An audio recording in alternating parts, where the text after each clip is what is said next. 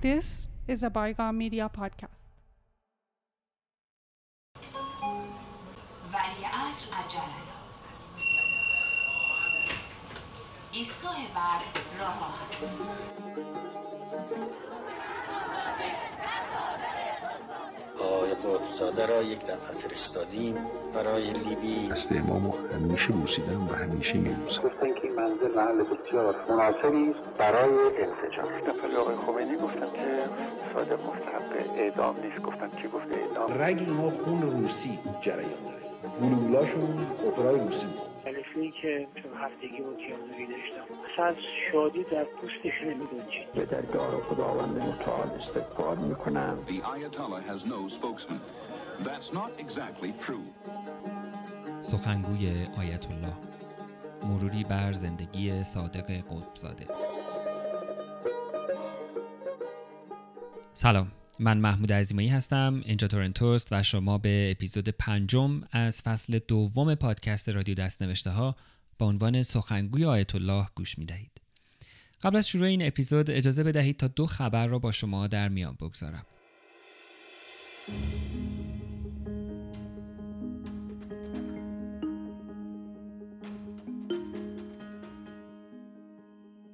اول اینکه رادیو دستنوشته ها دارای حساب اینستاگرام شده برای دیدن عکس ها، اسناد و ویدیوهای مرتبط با اپیزودهای پادکست حساب اینستاگرام ات رادیو نقطه دستنوشته ها رو دنبال کنید.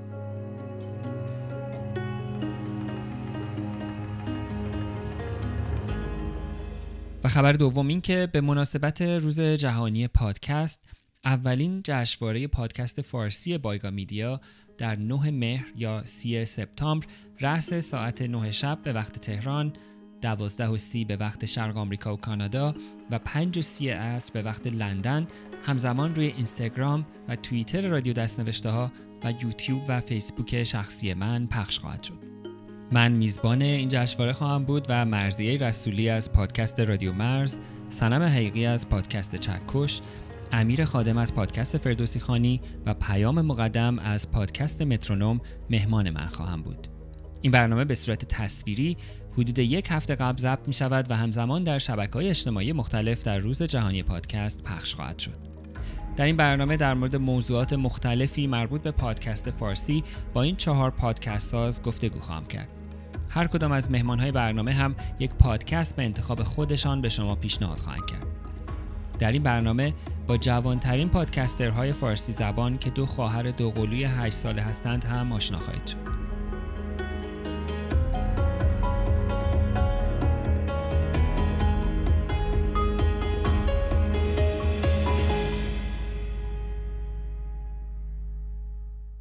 اما در اپیزود قبل شنیدید که قطبزاده چه نقشی در استقلال سازمان دانشجویان ایرانی در آمریکا از دولت ایران و بعدتر پیوستن این تشکل به کنفدراسیون جهانی محصلین و دانشجویان ایرانی داشت. در این اپیزود برایتان از فعالیت‌هایش در جبهه ملی شاخه آمریکا و همینطور از تلاش اردشیر زاهدی برای اخراج قطبزاده و فاطمی و برگرداندنشان به ایران برای محاکمه خواهم گفت. بنا به خاطرات ابراهیم یزدی جبهه ملی شاخه آمریکا در سال 1340 با همکاری علی شایگان، محمد نخشب، سیفپور فاطمی، صادق قطبزاده، مصطفی چمران، شاهین فاطمی و ابراهیم یزدی و چند نفر دیگر تشکیل شده و در سرتاسر سر آمریکا در مراکز تراکم ایرانیان شعبه هایی دایر می کند. اعضای هیئت اجرایی جبهه ملی شاخه آمریکا عبارت بودند از محمد نخشب، شاهین فاطمی، مصطفی چمران، ابراهیم یزدی و مهندس پیرانوند.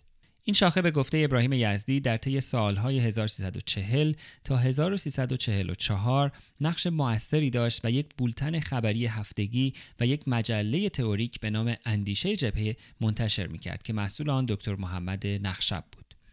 از احمد سلامتیان بشنوید. در زمانی که سال 1339 شورای جبهه ملی تشکیل شد در تهران در تیر ماهش.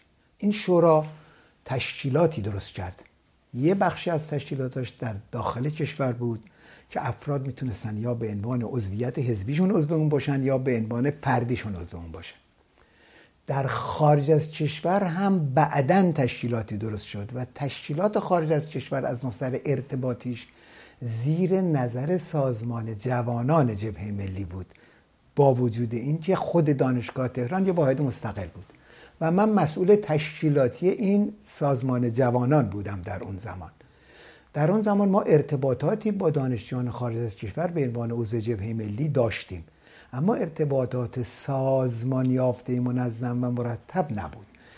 در کشورهای مختلف از جمله در ایالات متحده آمریکا و در فرانسه و در کشورهای دیگه دانشجویانی به عنوان سازمانهای جبهه ملی اروپا یا آمریکا جمع شده بودند که در داخل کنفدراسیون جهانی دانشجویان هم فعالیت می‌کردند. در سالهای اولم عملا اکثریت هیئت دبیران کنفدراسیون رو اونها داشتن و مرحوم قدساده در این سازمان ها در اون سالها فعال بود. بعد از اینکه فعالیت های جبهه ملی متوقف شد در سال 1343 به علت هم مشکلاتی که ساواک براش فراهم کرد هم بعضی اختلاف نظرهایی که در بین خود شورا و به خصوص بین شورا و مرحوم دکتر مصدق پیش آمد تصمیم بر این گرفته شد که جبهه به فرم دیگری تشکیل بشه جبهه ملی سوم. جبهه ملی سوم به نظر من هیچ وقت در داخل ایران دارای تشکیلات نشد. بیشتر احزاب بودند که به نوعی اونم فعالیت های خیلی کمی داشتن. اما در خارج از کشور کسانی که فعال بودند سازمان های جبهه ملی خارج از کشور برای خودشون استقلالش نفس کردن. بعدا در بین خود اونها انشقاقی اتفاق افتاد. یه عدهشون بیشتر نزدیک به خط مشی نهزت آزادی شدن. یه عدهشون بیشتر جبهه ملی باقی موندن و بعدم البته بعضیشون گرایش به ایدئولوژی های دیگر پیدا کردن. مرحوم قطبزاده از اونهایی بود که نزدیک به نهزت آزادی شد و از این نقطه نظر می‌تونم بگم که بله به اون چیزی که جبهه ملی سوم شناخته میشه بیشتر بود اما خود قطبزاده در فعالیتش در همون دوران و بعد از اون ترجیح می‌داد به نام دیگر فعالیت کنه. علی شاکری در گفتگو با پروژه تاریخ شفاهی بنیاد مطالعات ایران به تأثیر دستبندی هایی که گروه قطبزاده، یزدی و بنی صدر در جبهه ملی ایجاد می کردند اشاره کرده است و اینکه یک بار گروه رهبری جبهه ملی اروپا در اعتراض کنارگیری می کنند و با این اتفاق گروه قطبزاده یزدی بنی صدر یک هیئت اجرایی برای رهبری جبهه ملی پیشنهاد می کنند. این هیئت اجرایی از افراد کاملا ناشناس درجه دو سه سازمان بود و در پشت سر اونها فراکسیون بنی و قطبزاده اونها رو کمک می‌کردن و تقویت می‌کردن مثلا روزنامه ارگان ما که باید به دست این هیئت اجرایی جدید منتشر می‌شد و اونها قادر رو انجام کار نبودن اولا به دست گروه بنی و قطبزاده منتشر می‌شد. این وضع شش ماه ادامه پیدا کرد. در طی این شش ماه اونها سعی کردن که با از غیر قانونی و استفاده از قدرت هیئت اجرایی اون زمان بعضی از افراد مهم سازمان رو که با اختلاف داشتن اخراج بکنه به گفته علی شاکری در پی این اقدامات به درخواست اعضا کنگره فوقالعاده تشکیل می شود و رهبری کنگره از دست فراکسیون قدساده بنی سعد یزدی خارج می شود بعد از این کنگره یک سال دیگر هم اونها جزو سازمان ما بودن و ظاهرا در عنوان عضو سازمان فعالیت می‌کردن گرچه طبق معمول در مقابل تمام مصوبات کنگره و راهنماهای رهبری کارشکنی و مقاومت می‌کردن به نظر می آید بعد از این اتفاق همچنان امکانات انتشار نشریات جبهه ملی در اختیار قدساده و دوستانش بوده است. از محمد جعفری بشنوید. در خارج از کشور مجموعه مبارزین چه ملی چه مذهبی اینها روزنامه ایران آزاد داشتن از شماره چل به بعد جدا میشن. دفت یک سالی رو مرحوم شریعتی به اصطلاح سردبیرش بوده یه سالی هم بنی سردبیرش بوده. دفتر و دستک به اصطلاح جبهه ملی هم دست مرحوم قدزاده بوده. اون میلیونی که طرفدار خونجی و جبهه ملی دوم بودن اعتراض می‌کنن میگن شما همه چیز رو قبضه کردید در کنگره و همه چیز در دست شماست و دستک و نمی‌دونم روزنامه دست شماست. قدسان عصبانی میشه میگه اگه فکر می‌کنید دستک و دنبک و اینا کاری می‌کنه اینم اینم به اصطلاح دستک و اینم روزنامه و همه رو تحویل اونا میده با لیستی که داشته و اصلا از جبهه ملی جدا میشه علی شاکری هم کنگره‌ای که قطبزاده از جبهه ملی خارج می شود را روایت کرده است. در این کنگره به قدری تعداد نمایندگان اونها کم بود که اساسا افراد برجستشون در کنگره حضور پیدا نکردن. جز قطبزاده قطبزاده در جلسه اول کنگره حضور پیدا کرد و بعد از یک اظهاریه کنگره ترک کرد. قطبزاده در این کنگره گفت ما تصمیم گرفتیم که جداگانه فعالیت بکنیم و برای شما آرزو موفقیت بکنیم. بعد از یک چنین اظهار کوتاهی جلسه کنگره را ترک کرد. در حالی که هنوز کنگره به شروع به کار نکرد بود ولی تعداد نمایندگان معلوم بود. و از این تاریخ به بعد اونها به طور کلی از کنگره از جبهه ملی اروپا کنارگیری کردن و فعالیت کاملا جداگانه رو انجام دادن. حالا چون تحت عنوان جبهه ملی سوم به طور علنی و صریح انجام می گرفت از این تاریخ به بعد اونها اعضا و هواداران اونها از فعالیت در کنفدراسیون هم خودداری کردن و خودشون رو از این سازمان کنار کشیدن. با ابوالحسن بنیصد که صحبت کردم از این اتفاق به عنوان مثالی برای تکروی های قدسزاده یاد کرد. اصل قضیه این است که آفت کار جمعی تکروی است. و متاسفانه او این گرفتار این آفت بود. کوشش ما هم برای اینکه او این رو رها کنه به نتیجه نرسید. این مبنا همین بود. بنابراین ما نمی‌توانستیم به اصطلاح پاسخگوی اموری باشیم که ازش اطلاع نداریم. اغلبا مخالفیم. فرض کنیم که ایشون رفته در کنگره جبهه ملی در اونجا انشا کرده. ما خبر داریم خیر. موافق بودیم؟ نه برای اینکه با اصل موازنه عدمی نمی‌خونه. خب این ما در امر انجام شده قرار گرفته بودیم که هیچ ازش اطلاع نداشتیم علی شاکری می‌گوید بعد از این واقعه گروه قدسزاده یزدی بنی سعد دیگر در کنفدراسیون هم حضور نداشتند و حتی علیه کنفدراسیون هم تبلیغات می‌کردند.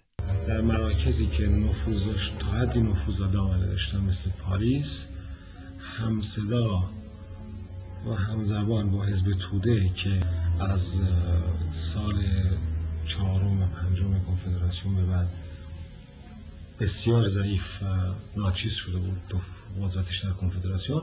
این دو گروه همزبان با هم در پاریس و بعضی از شهرها علیه کنفدراسیون تبلیغ می‌کردن. زمینه و موتیف اصلی تبلیغاتشون علیه کنفدراسیون این بود که کنفدراسیون سازمانی است. لبریز از اعضای سواک.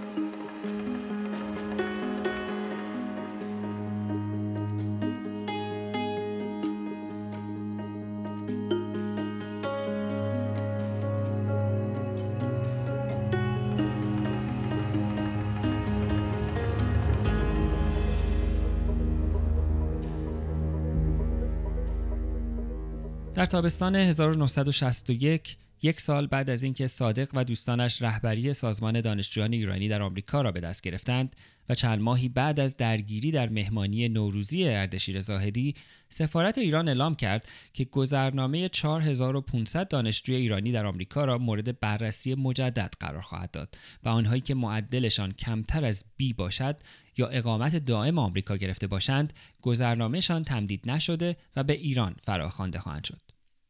صادق قطزاده و شاهین فاطمی فعالترین اعضای سازمان دانشجویان ایرانی آمریکا و از اعضای کنفدراسیون هدف این سیاست جدید بودند و سفارت ایران از تمدید گذرنامه های آنها خودداری کرد. روزنامه واشنگتن پست در همان زمان گزارش کرده که در 18 ژوئن 1961 70 دانشجوی ایرانی در اعتراض به توقیف 10 پاسپورت دانشجویی در مقابل سفارت ایران در واشنگتن دست به تجمع زده بودند. بر اساس آرشیو نیویورک تایمز در پنجم ژوئیه 1961 15 دانشجوی ایرانی در کنسولگری ایران در طبقه 13 ساختمانی در شماره سی راکفلر پلازای نیویورک در اعتراض به این تصمیم سفارت ایران تحصن می کنند. تحصن از یازده و نیم شروع می شود و پنج دانشجو تا یک و ربع بامداد می مانند. نهایتا سرکنسول وقت مسعود جهانبانی از پلیس برای بیرون بردن دانشجویان کمک می خواهد و دانشجویان بدون مقاومت خارج می شوند. نیویورک تایمز در گزارش این اتفاق عکسی را منتشر کرده که شاهین فاطمی با کت و شلوار سفید لبه میزی نشسته و شش دانشجوی دیگر که روی زمین نشستند به او گوش می‌دهند. در دست دانشجویان پلاکاردهایی است با شعارهایی مثل سفارت ایران گشتاپوی دانشجویان ایرانی دستتان را از پاسپورت های ما کوتاه کنید یا لیست سیاه پاسپورت را متوقف کنید این عکس و عکس های دیگر مرتبط به این اپیزود را می توانید در صفحه اینستاگرام رادیو دستنوشته ها at ببینید. دانشجویان ایرانی در نیویورک تحسن خود را در روز بعد اثر می گیرند. در همین روز شاپوریان وابسته مطبوعاتی سفارت ایران به روزنامه واشنگتن پست می‌گوید که به دستور نخست وزیر علی امینی در پاسخ به شرایط سخت اقتصادی دانشجویانی که وضعیت تحصیلی خوبی ندارند و میلیون ها دلار برایشان بودجه صرف می شود باید به ایران برگردند. کنفدراسیون به سرعت برای تجمعهای اعتراضی به حمایت از قدسزاده و فاطمی فراخوان می دهد. راهپیمایی ها برای همبستگی با این دو دانشجوی در معرض اخراج از آمریکا به دانشگاه ها و شهرهای دیگر آمریکا و کشورهای اروپایی گسترش پیدا کرد. روزنامه های آمریکایی از تحسن دانشجویان ایرانی در سفارت ایران در لندن و کلن هم گزارش های منتشر کردند. احمد قریشی رئیس اجرایی حزب رستاخی است که در آن زمان دانشجوی دانشگاه برکلی بوده به پروژه تاریخ شفاهی دانشگاه هاروارد گفته است که مصطفی چمران از سازمان دهندگان این اعتراضات در برکلی بوده. من اردشیر اولین دفعه که ایشون رو دیدم در سان فرانسیسکو بود. اون موقع من در برکلی تحصیل می‌کردم و ایشون سفیر بودن در واشنگتن. یک عده از محصلین در برکلی سر همین آقای قدساده که اون موقع بیرونش کرده بودن و از دانشگاه نمی‌دونم جورج, جورج واشنگتن بود یا جورج تاون بود کجا بود بیرونش کرده بودن و یک و سفارت ایران هم رو بهانه قرار داده بود ویزایی رو تمدید نکرده بود. ولی می‌خواستن اخراجش کنن خلاصه. محصلین خیلی شلوغ کرده بود. محصلین به حساب چپی و اون موقع. سردسته اینا در دانشگاه برکلی که ما بودیم سردسته ای گروه آقای چمران بود همین که بعد وزیر دفاع شد و بعدم شهید شد. آقای علاوردی فرمایان بود. آقای قرچ داغی بود جمشید قرچ داغی و چند نفر دیگه لباسچی یکی بود به اسم لباسچی که حالا بدبخت میگن تیرون از این خونه به خونه فرار می‌کنه شبا. و اینا همه شروع کردن مخالفت بر علیه دولت. در جلوی کنسولگری دمونستراسیون کنن. آقای اشراقی حسین اشراقی موقع سرکنسول بود در سان فرانسیسکو. به مصاحبه‌ای که تلویزیون CBS در ششم سپتامبر 1961 با یکی از دانشجویانی که در اعتصاب غذا در مقابل کنسولگری ایران در سان فرانسیسکو شرکت کرده بود گوش کنید که می‌گوید قصد براندازی حکومت ایران را ندارند و به دنبال حقوق قانونی خود از جمله حق پاسپورت هستند. We are we are following exactly the constitution, our constitution, and we are not against any government, and we want to follow constitutional right, and we are asking for constitutional uh, rights and freedom that we have. All we are asking is to stop threatening against the student, stop uh, calling us every time on telephone and letters, stop canceling out our uh, money and uh, canceling out our uh, passports. And, uh, these things we, we are not overthrowing any government. نهم ژوئیه واشنگتن پست در مقاله‌ای که با عکسی از اردشیر زاهدی و صادق قطبزاده تزیین شده مصاحبه می کند. قطبزاده که در زیر عکسش با عنوان دانشجوی خشمگین معرفی شده به این روزنامه گفته که دو سال پیش که من به آمریکا آمدم اصلا زبان انگلیسی نمی‌دانستم و سختی های زیادی کشیدم. قدساده گواهی از دانشگاه جورج تاون به روزنامه نشان داده بوده که تایید می‌کرده وضعیت تحصیلیش به صورت مشروط قابل قبول است. قدساده به جلسه ایپسلانتی میشیگان که در اپیزود قبل به آن پرداختم اشاره می کند و دلیل این تصمیم سفارت را استقلال سازمان دانشجویان از دولت ایران می داند. خبرنگار روزنامه به سراغ زاهدی هم رفته بوده. زاهدی فرم هایی که با زبان فارسی تکمیل شده بودند را به خبرنگار نشان داده که سفارت با پست برای دانشجویان ایرانی فرستاده بوده و از آنها پرسیده که آیا سازمان دانشجویان ایرانی نماینده آنهاست بدای زاهدی دو هزار دانشجو جواب منفی به این سوال داده بودند. خبرنگار واشنگتن پست از زاهدی می‌پرسد آیا این تصمیم سفارت به جریان میهمانی سفارت هم ربطی دارد؟ زاهدی در جواب گفته که جوان جوان است. این مسئله به آن قضیه هیچ ربطی ندارد. این مقاله واشنگتن پست در تاریخ 18 تیر 1340 با این جمله قطبزاده تمام می شود که دیر یا زود آینده در دستان ماست.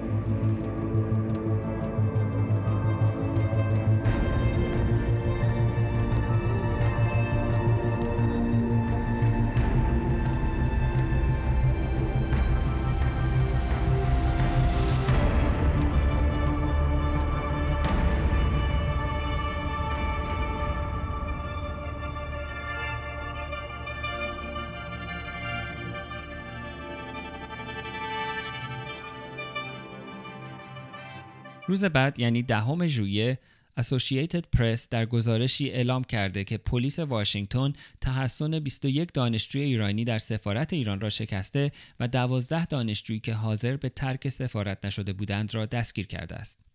ظاهرا سفارت به فاطمی و قدساده گفته بوده که می توانند در سفارت بمانند به شرطی بقیه دانشجویان سفارت را ترک کنند که این اتفاق نمیافتد. از محمد اقتداری بشنوید. تظاهراتی بود که ما سفارت را گرفتیم. به این شکل بود که خب تظاهرات کردیم و رفتیم جلو. منتها معمولا قرار از این از, از این قرار بود که ما معمولا می‌رفتیم پلیس اجازه می‌گرفتیم. در مثلا 500 متریش وا میستادیم و تظاهرات می‌کردیم. این دفعه نه خبر دادیم نه اطلاعی دادیم و دستشمی رفتیم توی نزدیک سفارت. و وقت چند نفر از ما رفتیم داخل. در مقدمه کار یکیش من بودم یکم آقای فاطمی بود. که اون موقع یکی از مسئولین انجمن دانشجویان بود آقای علی فاطمی رو میگم.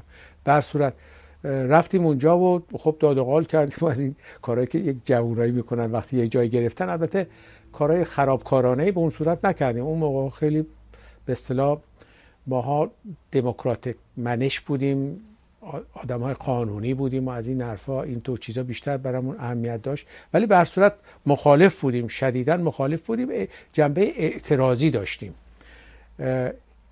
ولی این جریان بعد که من اومدم بیرون ادامه پیدا کرد. صادق قدزاده به یه سری از دوستان دیگه دانشجویی گفتش که برن اون تو بشینن بس بشینن. من یکی از اونا نبودم. و به هر صورت اونا رفتن و بس نشستن و خب مشکلات برای سفارت ایجاد شده بود. اونا پلیس ها رو خبر کردن. پلیس ها اومدن بچه ها رو دستگیر کردن. اتفاقا در روزنامه واشنگتن پست اگر مال اون دوران دیده باشید ببینید که عکس یه نفر هستش که چهار دست و پاشو پلیسا گرفتن دارن از اونجا حملش می‌کنن که ببرن تو ماشین که ببرنش کلانتری. فاطمی و قدسزاده در بین دستگیر شدگان بودند. اسوسییتد پرس در گزارشش نوشته فاطمی که دانشجوی دکترا در دانشکده علوم اجتماعی نیویورک است گفته که ای کاش زندانهای ایران هم به خوبی این زندانها بود. دانشجویان از خوردن نان و مربا و قهوه‌ای که دادگاه برایشان تهیه کرده بود خودداری کردند و فاطمی گفت که به مرکز اسلامی واشنگتن در شماره 2551 خیابان ماساچوست می رود تا روزه را ادامه دهد. سفارت ایران شکایتی علیه دانشجویان دستگیر شده تنظیم نکرد و فردای آن روز بعد از اینکه دیوید اکسن رئیس دادگستری کلمبیا به زندان رفت و با دانشجوها صحبت کرد آزاد شدند. در این سخنرانی او به دانشجوها اخطار داد که میهمان کشور آمریکا هستند و اگر رفتار مناسب نداشته باشند ممکن است از این کشور اخراج شوند. در همین روزهایی که روزنامه های آمریکا خبرهای اعتراضات دانشجویان به رهبری قدسزاده و فاطمی را منتشر می کنند، خبری در تاریخ 29 ژوئیه 1961 در روزنامه واشنگتن پست نظرم را جلب کرد که صادق قدسزاده 25 ساله ساکن شماره 2511 خیابان کیو شمال غربی به خلافها و جریمه های رانندگیش اعتراف کرد. بر اساس این خبر وکیل قدسزاده که شخصی بوده به نام لارنس سیمور به قاضی دادگاه گفته که همکلاسی قدسزاده در دانشگاه جورج تاون روی ماشین او دوازده جریمه رانندگی گرفته اما بعد از آن قدسزاده آن ماشین را فروخته بوده است. این خبر از چشم اردشیر زاهدی و سفارت ایران دور نمیماند اما آن بماند برای اپیزود بعدی. اتفاق جالبی که در پی اعتراضات به توقیف گذرنامه های قدساده و فاطمی افتاد حمایت دانشجویان داخل ایران خصوصا دانشجویان دانشگاه تهران از این دو نفر بود واشنگتن پست همون زمان خبر راهپیمایی هزاران دانشجوی دانشگاه تهران را به حمایت از قطبزاده و فاطمی منتشر می کند.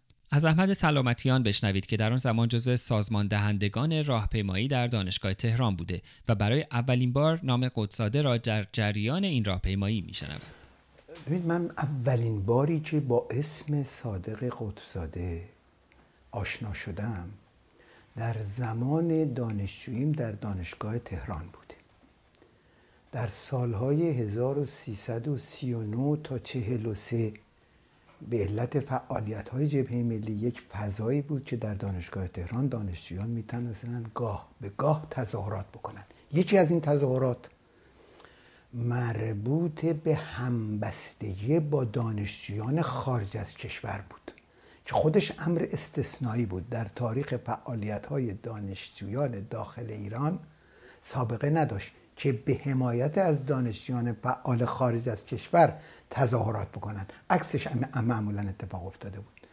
و خبری که به ایران رسیده بود این بود که در جشنی مراسمی سفیر ایران اردشیر زاهدی که به مناسبت اینکه داماد شاهم بود بیشتر شهرت داشت و بیشتر به عنوان یه عنصر مربوط به حاکمیت نماینده حاکمیت شناخته می‌شد با چند تا از دانشجویان درگیری پیدا کرده و بعد پاسپورت این دانشجویان رو تمدید نکردند و بنابراین سازمان دانشجویان دانشگاه تهران جبهه ملی که کمیته ای داشت کمیته دانشجویان برنامه تظاهراتی گذاشت و من به عنوان یکی از فعالین اون سازمان که بیشترم فعالیت های دانشکده حقوق درش درگیر بودم در برگزاری تظاهرات مربوط به این اعتراض شرکت کردم.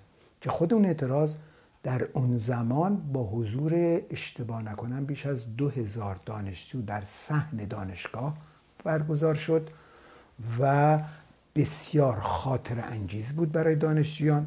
موند در ذهن جنبش دانشجویی در اون دوران و من فکر می‌کنم که اولین قدم شهرت یافتن و بدل به یک نام سیاسی پر آوازه شدن صادق قدساده مربوط به اون برخورده در ایالات متحده آمریکا و به خصوص انعکاسش در فضای درونی مبارزات دانشجویان ایرانی است. در همین راهپیمایی ها بود که خیلی از سیاسیون آینده ایران با نام قدساده برای اولین بار آشنا شدند. ابوالحسن بنی سعد برایم گفت که اولین سخنرانی عمومیش سخنرانی در این راهپیمایی بوده است. بله در دانشگاه تهران بود. اولین سخنرانی من هم هست. سخنرانی عمومی. دو تا دانشجو رو ضبط کرده بودند سفارت ایران در امریکا. یکی آقای فاطمی یکی هم آقای صادق قدزاده و کمیته دانشگاه من انتخاب کرد برای سخنرانی در اون اجتماع اجتماع اعتراضی. البته بعدش هم رفتیم پیش آقای امینی که نخست وزیر بود. اینطور یادم. بله عرض کنم به شما که من که شناسایی نداشتم. از هیچ کدوم از این دو؟ بنابراین اونجا سخنرانی من محتواش یک کارنامه بود از رژیم. از اینکه کودتا و اعدام ها و زندان ها و و اینکه در خارج کشور هم ایرانی ها از دستش در امان نیستند. در خود امریکا هم اگر اعتراضی بشود به این ستمگری ها این مواجه می شود اعتراض کننده با این گونه فشارها. بله این به اون مناسبت بود.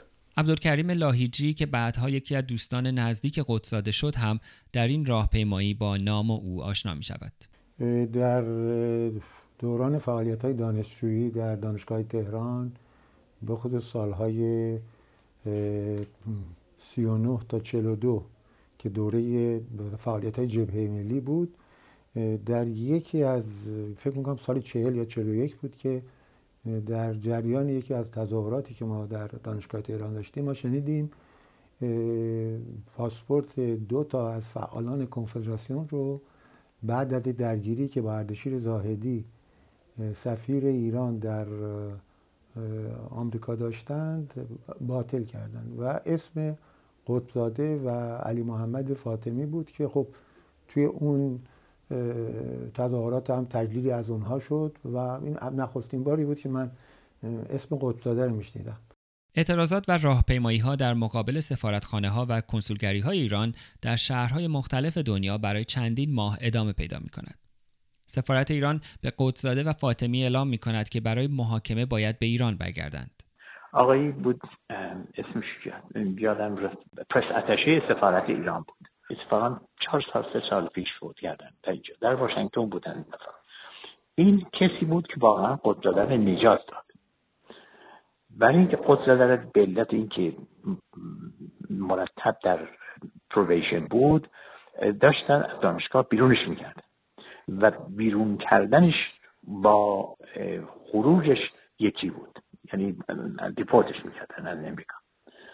و همطور که تعداد زیادی از اون موقع از دانشیانی که به اصطلاح کار درسشون خوب نبود و اینا رو بهشون اعلام می‌کردن که باید در از مدت سی روز خارج بشید. اگه نشید و دیگه نمی‌تونید هرگز به امریکا بیاد یعنی که قبل از اینکه سی روزشون بیاد اغلب می‌رفتن از مملکت خارج می‌شد این معتشه مطبوعاتی ایران روی احساسات رو هرچی که اگر این آقای فاطمی و آقای قدسزاده به ایران برگردن با به اصطلاح مجازات اعدام در انتظارشون خواهد یک همچین متنی هستش و اگر شما بتونید پیداش کنید در واشنگتن پست اون دوران خیلی براتون می‌تونه موثر باشه.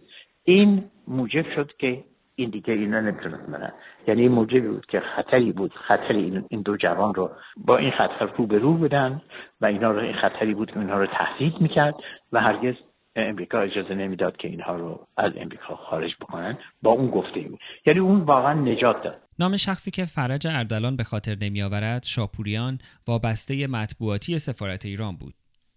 روزنامه واشنگتن پست در تاریخ 9 دسامبر 1961 به نقل از شاپوریان نوشت که محکومیتی که ممکن است در انتظار دو دانشجوی ایرانی باشد فعالیت علیه حکومت است و نه خیانت. و اگر این دو دانشجو یعنی صادق قدسزاده و شاهین فاطمی در دادگاه حاضر نشوند به طور قیابی محاکمه خواهند شد. این صحبت های شاپوریان که مسئله گذرنامه فاطمی و قدسزاده را به فعالیت های سیاسی آنها گره زده بود آتش اعتراضات دانشجویان را تندتر کرد و در محافل آمریکایی و دولت کندی با برنامه حقوق بشرش برای ایران و منطقه نگرانی از دستگیری شکنجه و حتی اعدام این دو دانشجو در صورت اخراج از آمریکا را تر کرد و همینطور روابط ایران و آمریکا را تحت شعاع خودش قرار داد. نهایتا دولت ایران کوتاه نیامد و پاسپورت قدسزاده تمدید نشد. اما دولت کندی ترتیبی داد تا قدسزاده بتواند چند سالی با یک ویزای خاص در آمریکا بماند. به چگونگی روابط قدسزاده با کندی ها در اپیزود بعد خواهم پرداخت. اما اجازه بدهید ببینیم برای شاهین فاطمی چه اتفاقی افتاد. همانطور که گفتم متاسفانه نتوانستم شاهین فاطمی را که الان استاد دانشگاه آمریکایی پاریس است برای مصاحبه راضی کنم. حتی بعد از انتشار اپیزود قبلی تا ساخت این اپیزود هم یک بار دیگر درخواست مصاحبه را همراه با اپیزودهای قبلی فرستادم اما متاسفانه جوابی نگرفتم و ناچار باید اکتفا کنم به همان مصاحبه‌ای که تلویزیون ایران فردا برای برنامه نامها و یادهایش با ایشان ضبط کرده است. به نظر می آید شاهین فاطمی چون اقامت دائم آمریکا یا همان گرین کارت داشته است در خطر اخراج از آمریکا قرار نگرفته. اما اردشیر زاهدی تلاش می کند که او را از گروه مخالفین شاه به جمع روشنفکران ناراضی اما سر در داخل ایران بکشاند. اردشیر زاهدی هم که راضی به صحبت در مورد قدسزاده نشد در کتاب خاطراتش نوشته یک بار برای شرکت در جلسات مجمع عمومی سازمان ملل به نیویورک رفته بودم. مرحوم دکتر مهدی وکیل درباره مجید تهرانیان که تحصیلاتش را به پایان رسانیده بود با من صحبت کرد و تحصیلاتش را ستود. مراتب را تلگرافی به عرض رساندم. موافقت فرمودند به ایران بیاید که آمد و در سازمان برنامه شغل مهمی گرفت و با تلویزیون ملی نیز همکاری داشت. شاهین یا علی محمد فاطمی نیز پس از پایان تحصیلاتش در دانشگاهی گویا در اوهایو تدریس می کرد. با پادرمیانی من و یک نفر دیگر به ایران بازگشت و با وجود ایراداتی که به او گرفته می‌شد از موقعیت خوبی برخوردار گشت. شاهین فاطمی خودش هم می‌گوید که اردشیر زاهدی نقش مهمی در زندگیش بازی کرده است. برای آقای زاهدی در زندگی من خیلی نقش مهم بازی کردن برین خودشون بدونن. هم باعث شدن که من در 15 سال نتونم به ایران برم و هم بعد ترتیبی دادن که بتونم به ایران برگردم. شاین فاطمی می‌گوید چندین شغل در سطح وزارت و ریاست سازمان محیط زیست بعد از بازگشتش به ایران به او پیشنهاد شد اما او هیچ یک را نمیپذیرد. چندین شغل هم پیشنهاد شد وقتی اومدم. بهترینش رئیس سازمان محیط زیست بود که خیلی هم به کار من می‌خورد. آقای نهاوندی پیشنهاد وزارت کردن به من. خیلی اتفاقات زیاد بود. ولی نه من نمی‌خواستم برای اینکه من مشکل اساسی داشتم با اون رژیم که البته اگر اون چی که اتفاق افتاد میرونستم اتفاق میفته خیلی کار دیگر می‌کردم. ولی من اون رژیم رو نامشروع می‌دونستم به دلیل اینکه آزادی وجود نداشت و بعد از 28 مرداد به ویژه بعد از 28 مرداد سرکوب, سرکوب شد نسبت ملی در ایران و بعدها که تو ایران موندم دو سه سال و دیدم شرایط چیه و چقدر مشکلات زیاده خیلی نظرم عوض شده زاهدی از فاطمی می‌خواهد که شرفیاب شده و از شاه تشکر کند و فاطمی سعی می کند که از این دیدار سر باز بزند اما بالاخره به اصرار زاهدی به دیدار شاه می رود. من بعد از اینکه به ایران برگشتم به توصیه آقای زاهدی که خب خیلی موثر بودن در اینکه من بتونم برگردم به ایران چون من همیشه علاقه داشتم بتونم برگردم ولی خب مغذوب بودم و خطرناک بود. وقتی که برگشتم و به ایران آقای گفتن شاید مناسب باشه که شرفیاب بشیم و از علا حضرت شاه تشکر بکنیم. بودم حالا من در موقعیتی نیستم تشکر بکنم. نکنم در این بحانه بود که ایشون گفت نه ولی باید این کار بکن. و وقتی که اولین باری که من رفتم دقیقا 1974 خیلی جالب بود. برای اینکه اولا من طالبی که اون در اون برخورد مطرح شد جالب بود چون در موقع دانشجویان تظاهرات می‌کردن و از من پرسیدن که دانشجویان ایرانی سی چل نفر یا بیستی نفر هم چیزی گفتن که میان تظاهرات می‌کنن اینا چی می‌خوان؟ من بیستی نفر نیستن. خیلی بیشترن. چندین هزار نفر هستن که ناراضی هستن. علازت عصبانی شدن و شروع کردن باز برم بستن روش پشت کردن و من رفتم به طرف بنجر. گفتن غلط کردن. هیچ کس نمی‌تونه جلوی پیشرفت این مملکت رو بگیره. این مملکت آباد میشه این مملکت درست میشه. به این محملات کسی توجه نمی‌کنه. زاهدی من اشاره کرد که کتابی هم سکوت کردم.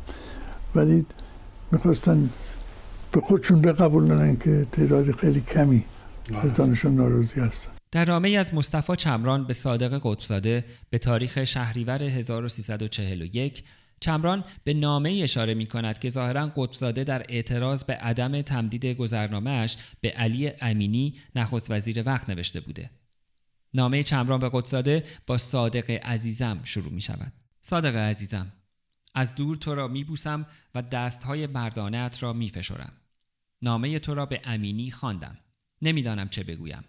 زیرا از نظر واقع آنها چیزهایی است که همه در دل دارند و می‌خواهند بگویند ولی از طرفی بهانه به دست آنها دادن و خود را به خطر افکندن است. من نمی‌دانم در نوشتن این نامه با دوستان نزدیک خود آقای فاطمی، آقای نقشب مشورت کرده اید یا نه. ولی به هر حال از شما می خواهم که خیلی مواظب خودتان باشید. بعدترها صادق قبزاده و شاهین فاطمی به صورت قیابی در دادگاه نظامی محاکمه می شوند. حکم احضاریه قدساده به دادگاه نظامی ارتش وجود دارد اما حکم صادره را پیدا نکردم. فاطمی در مصاحبهش می‌گوید که هر دو حکم اعدام گرفته بودند. شاهین فاطمی بعد از انقلاب که مثل علی امینی در فرانسه زندگی می کرد با او فامیل شد و همسرش در مورد این حکم اعدام و اینکه امینی هم از آن دفاع کرده با امینی شوخی می کرده است. زمانی که دکتر امینی نخست بود در ایران روزنامه بهش نشون دادم. قیابن دادگاه نظامی در تهران قدساده و بنده رو محکوم به اعدام کرده بود. طبق ماده 145 چیزی بود. امینی نخست وزیر بود و ازش پرسیدن گفت بله بله باید, باید اعلام بشن و اینا. اینجا وقتی که ما با هم فامیل شدیم و من با یکی از بستگانشون ازدواج کردم همیشه خانم من با شوخی می‌کرد که دکتر امینی. فاطمی که چندی بعد از انقلاب از ایران خارج می شود می‌گوید اگر ایران میماند قدساده و یزدی او را میکشتند. من, من مطمئن بودم قدساده و یزدی من می‌کشند. برای اینکه اینا زیر دست من بودن اینا تمام نقاط ضعفش رو من می‌دونستم. طبیعی بود اونا. من که مونده بودم. بعد از انقلاب اومدم ولی اینا هنوز سرشون شلوغ بود. فاطمی بعد از آن دیدار اولش با شاه چندین ملاقات دیگر هم با شاه داشته است. در یک از این دیدارها وقتی شاه به او می‌گوید که قصد ترک کشور را دارد گفتگوی جالبی بین او و شاه در می‌گیرد. خب من در حین انقلاب شش هفت بار شرفیاب شدم و شاید آخری نبود. یکی قبل از آخری بود که فرمودن ما میریم. و من گفتم که خیلی متاسفم. من که اگر لذتش رو این بار دیگه مثل 28 مرداد نیست. سید میاد زیر این درخت های چنار و گفتم میاد زیر این درخت های چنار نماز بخونه و لذت نگاه کردن و چیز نگفتن. و اتفاق جالبی که افتاد انقلاب شد و همه چیز به هم خورد و شاه دور دنیا دنبال جایی میگشت که بتونه بمونه.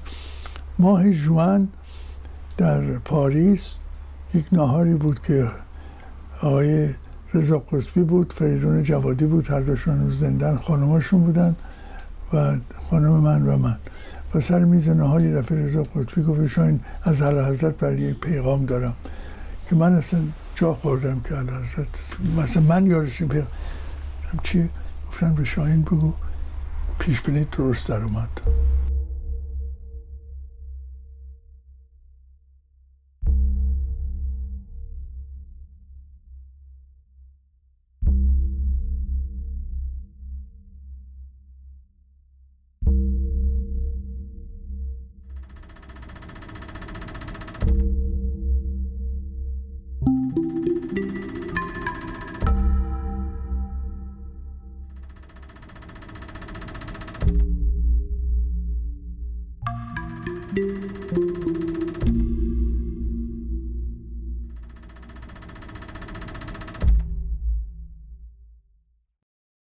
اپیزود بعد برایتان خواهم گفت که چگونه صادق قدساده به حمایت کندی ها از بازگشت به ایران و محاکمه در دادگاه نظامی جان سالم به در برد. ترانه پایانی این اپیزود سرود 16 آذر از سرودهای کنفدراسیون جهانی محصلین و دانشجویان ایرانی با اجرای گروه کر انجمن شمال کالیفرنیای سازمان دانشجویان ایرانی در آمریکاست. که روی صفحه گرامافون در سال 1353 منتشر شده بوده.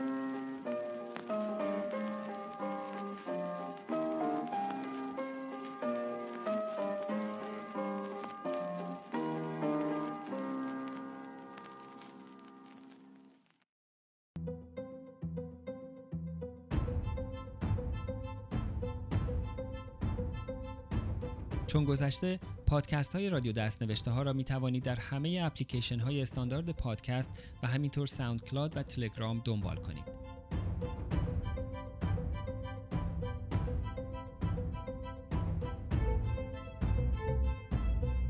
در تلگرام با at رادیو دست نوشته ها به انگلیسی و در اپلیکیشن های پادکست با جستجوی رادیو دست نوشته ها به فارسی به راحتی این پادکست ها را پیدا خواهید کرد.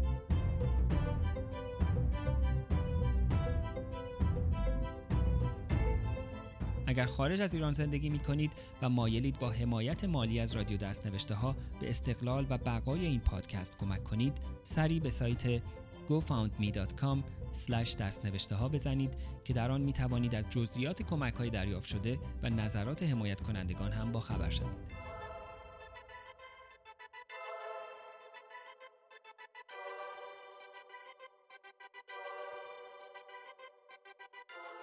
می توانید در توییتر با ات دست نوشته ها اخبار این پادکست را دنبال کنید و سوال ها و موضوع های پیشنهادیتان را با من در میان بگذارید.